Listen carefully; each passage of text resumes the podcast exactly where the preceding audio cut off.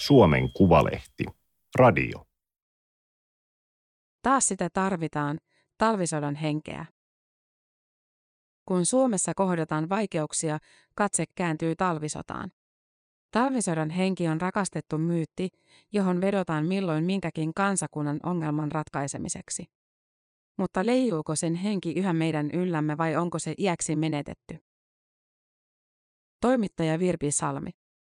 Teksti on julkaistu Suomen Kuvalehden numerossa 33 kautta 2022. Ääniversion lukijana toimii Aimaterin koneääni Ilona. Talouden talvisota. Otsikko on dramaattinen, mutta ei tekstin alkukaan jää mahtipontisuudessa otsikon varjoon. Tilannetta voi osuvasti kuvata talouden talvisodaksi. Meitä uhkaa valtavan meistä riippumaton vaara ulkopuolelta ja meidän on taisteltava sitä vastaan yhdessä rintamassa kaikilla käytettävillä olevilla keinoilla. Tavoitteenamme on sellainen torjuntavoitto, jossa vauriot jäävät mahdollisimman pieneksi. Näin suuriin sanoihin innoitti talouden taantuma silloisen valtiovarainministerin Jyrki Kataisen blogissaan kokoomuksen verkkosivuilla. Vuosi oli 2008. Vetävä rinnastus taloustilanteesta ja talvisodasta levisi tehokkaasti mediaan. Taantumasta pääsemiseen tarvittiin talvisodan henkeä. Talvisodan henki on Suomessa niin rakastettu ja käytetty käsite, että sitä etsiäkseen ei tarvitse mennä yli kymmenen vuoden taakse. Koronavuosina talvisodan henkeä on puhallettu eloon rokotus- ja rajoitusuutisissa, milloin kaupungin virkamiesten, milloin poliitikkojen tai median suulla. Toimittaja Saska Saarikoski lainasi Helsingin Sanomien kolumnissaan huhtikuussa 2020 puolustusvoimien komentaja Timo Kivistä, joka vertasi koronan torjumista talvisodan mottitaisteluun. Iltalehden toimittaja Lauri Nurmi kirjoitti maaliskuussa 2021 kolumnissaan kansalaisten väsymisestä rajoituksiin. Samalla päätyy koronakriisin talvisodan henki eli kansallinen yksimielisyys. Ukrainan sota on tehnyt talvisodan hengestä jälleen ajankohtaisen. Talvisodan henki on maailmalla hyvin tiedostettu asia ja Ukrainan sodassa on hyvin samankaltaisia piirteitä, kommentoi historiantutkija Lasse Laaksonen NTVlle huhtikuussa. Aamulehdessä talvisodan henkeä kuulutettiin helmikuussa aseavun saamiseksi Ukrainaan. Miksei talvisodan henkeä voisi puhaltaa kansaan myös nousevan bensan hinnan sietämiseksi? Nyt yhdessä rintamassa sitkeyttä ja kestämistä, kansalaiset tai hoitajien palkankorotusvaatimusten hillitsemiseksi. Maan yhteinen etu vaatii nyt yhtenäisyyttä eikä itsekkäitä vaatimuksia. Banaalia ehkä, mutta ei mitenkään ennenkuulumatonta.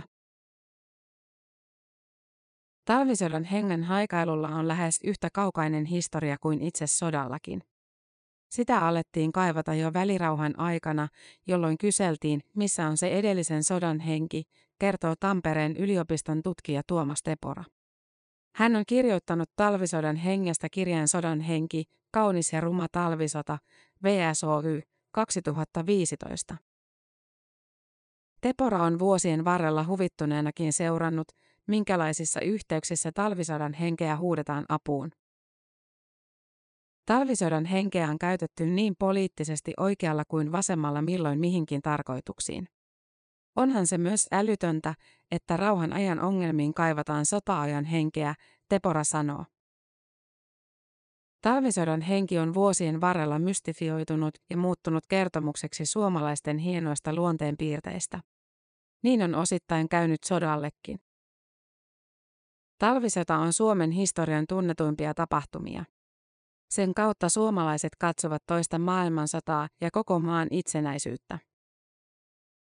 Talvisota on suomalaisen nationalismin kivijalka. Sillä on yhtä iso rooli kuin suurella isänmaallisella sodalla venäläisille, Tepora sanoo. Venäläiset kutsuvat suureksi isänmaalliseksi sodaksi omaa sotaansa natsi-Saksaa vastaan toisessa maailmansodassa. Siihen on sidottu monia mielikuvia siitä, mitä tämän päivän venäläisyys venäläisille itselleen on.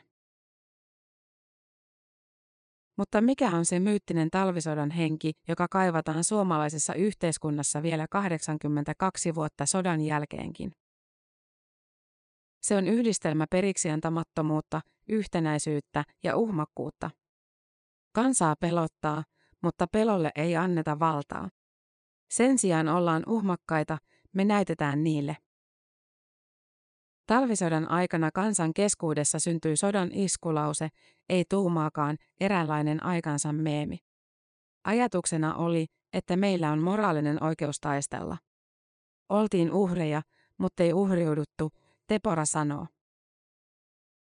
Oli erikoista, että kansalaiset kehittivät iskulauseen itse, mutta valtion propaganda alkoi levittää sitä kaikkialle.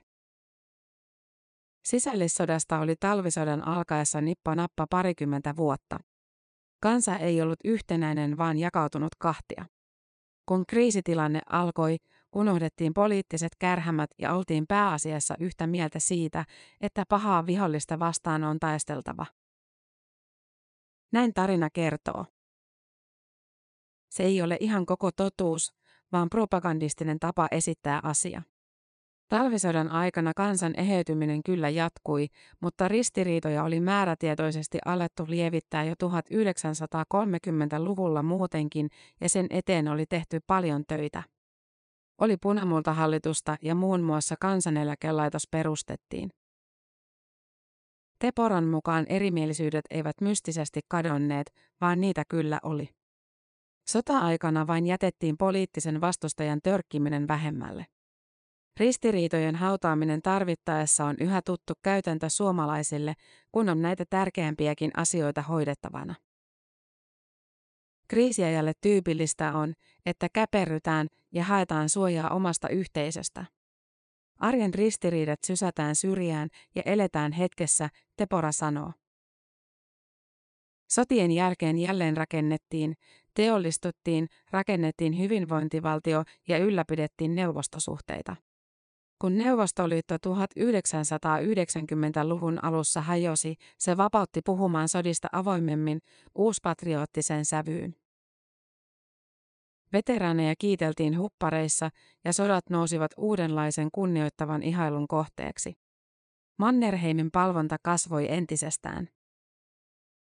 Koska Mannerheim oli kuollut, hänen tahtoaan välitti suomalaisille Varamannerheim eli Adolf Ehrenroth, Tepora sanoo. Rauhan aikana länsimaassa uutisia plärätessä ei muistu mieleen, että lehdistön vapaus lakkaa heti olemasta maassa, jossa sota alkaa. Tilalle tulee sotapropaganda. Omista tappioista ei kerrota, ettei mieliala masennu eikä vihollinen saa siitä tietoa. Talvisodan yhteiskunta oli huhuyhteiskunta, Tepora muistuttaa. Huhujen lisäksi talvisodan yhteiskunnassa kukoistivat salaliittoteoriat. Kansan keskuudessa liikkui vapaaehtoisia mielialatarkkailijoita. Vakoilijoita oltiin näkevinään niin paljon, että poliisi kuormittui ilmiannoista.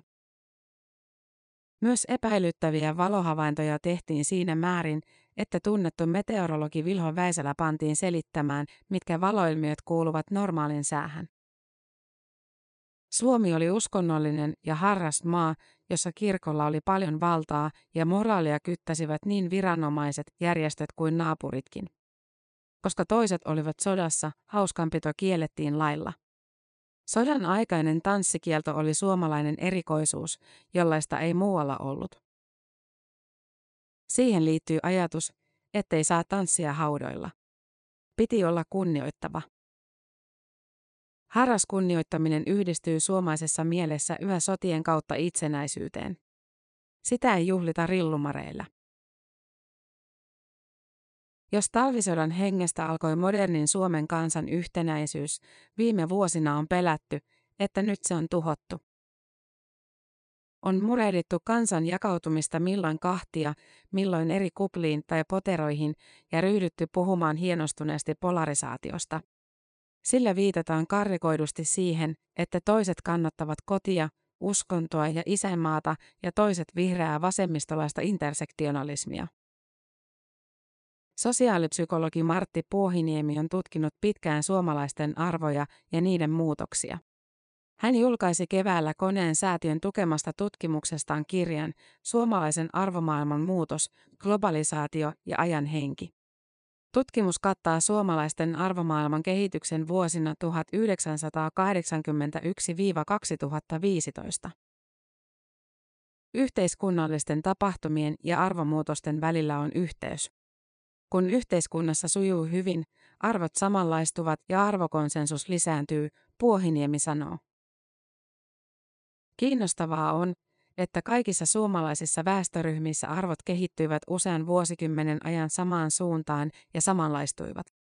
Kannatettiin liberaalia demokratiaa ja tultiin muutos- ja uudistusmyönteiseksi. Oltiin saman kuplan sisällä. Mutta vuosituhannen vaihteen tienoilla yhtenäinen arvokehitys pysähtyi.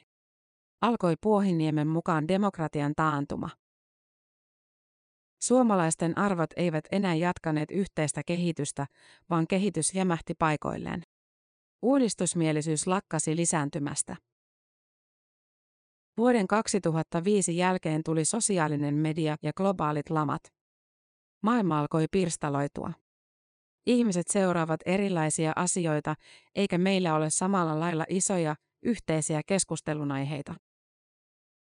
Yhteiskuntatieteessä puhutaan zeitgeististä, ajan hengestä, jonka kaikki sitä elävät tunnistavat.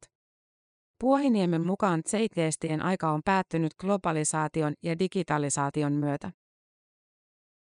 Mutta se ei silti tarkoita, että suomalaiset olisivat henkisesti ja arvoiltaan ajautumassa jonnekin kauas talvisodan hengestä. Suomalaiset ovat kuuliaisia protestantteja, jotka uskovat koulutukseen ja viranomaisiin, Puohiniemi sanoo. Meille tärkeää on turvallisuus, yhdenmukaisuus ja sääntöjen noudattaminen.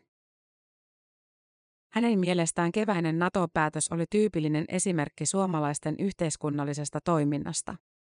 Mikäli tarvetta on, mieli muuttuu ja päätös tehdään nopeasti. On hyvin tyypillisesti suomalaista tehdä nopeita käänteitä. Aikamme pullikoidaan vastaan ja sitten, kun johtaja sanoo, että suu kiinni ja nyt sukelletaan, niin päätökset syntyvät. Ymmärretään, että tätä yhteiskunta tarvitsee. Puohiniemi huomauttaa, että normaalisti loputtomasta diskuteeraamisesta tunnettu Ruotsikin omaksui NATO-hakemuksessa suomalaisen päätöksentekotavan. Ei tuumaakaan. Nykykansalaisen voi olla vaikeaa soveltaa talvisodan hengen slogania, joka ei ole kovin konsensushenkinen.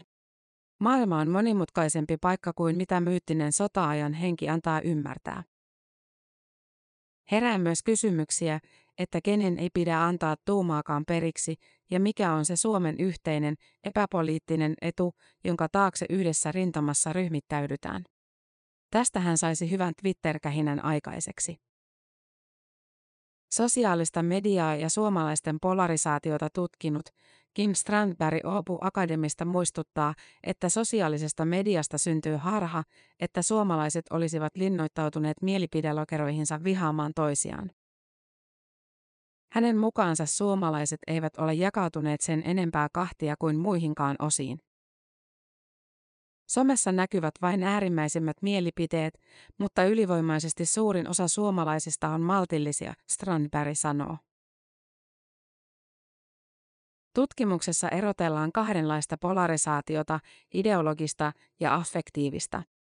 Demokratiassa on aina ideologista polarisaatiota, koska demokratiaan kuuluu, että ollaan eri mieltä asioista.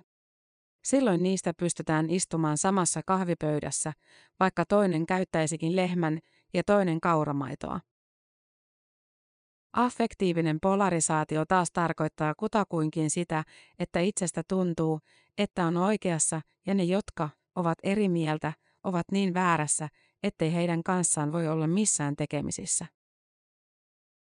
Yhdysvalloissa ollaan Strandbergin mukaan jo tilanteessa, jossa affektiivinen polarisaatio on huolestuttavalla tolalla. Siellä sitä ovat nimenomaan edistäneet poliittiset puolueet, erityisesti republikaanit. Meillä ei ole millään lailla samanlainen tilanne, Strandberg sanoo. Hänen mukaansa vakavasti polarisoituneita suomalaisia eli sellaisia, joilla on kiveen hakatut näkemykset ja viha vastapuolta kohtaan, on parisen prosenttia kansasta. Polarisaatio on ilmiönä Suomessa tosi pieni, mutta sosiaalisesta mediasta nousee helposti kärjistynyttä materiaalia julkisuuteen. Huonosta keskustelukulttuurista Strandberg on kyllä vähän huolissaan. Tosin ennen sosiaalista mediaa osa suomalaisista oli luultavasti aivan yhtä huonotapaisia suustaan, mutta se ei tullut samalla lailla julki. Sosiaalisessa mediassa taidettaisiin kaivata vähän talvisodan henkeä. Tämä oli Suomen Kuvalehden juttu, taas sitä tarvitaan, talvisodan henkeä. Ääniversion lukijana toimi Aimaterin koneääni Ilona. Tilaa Suomen Kuvalehti osoitteesta suomenkuvalehti.fi kautta tilaa.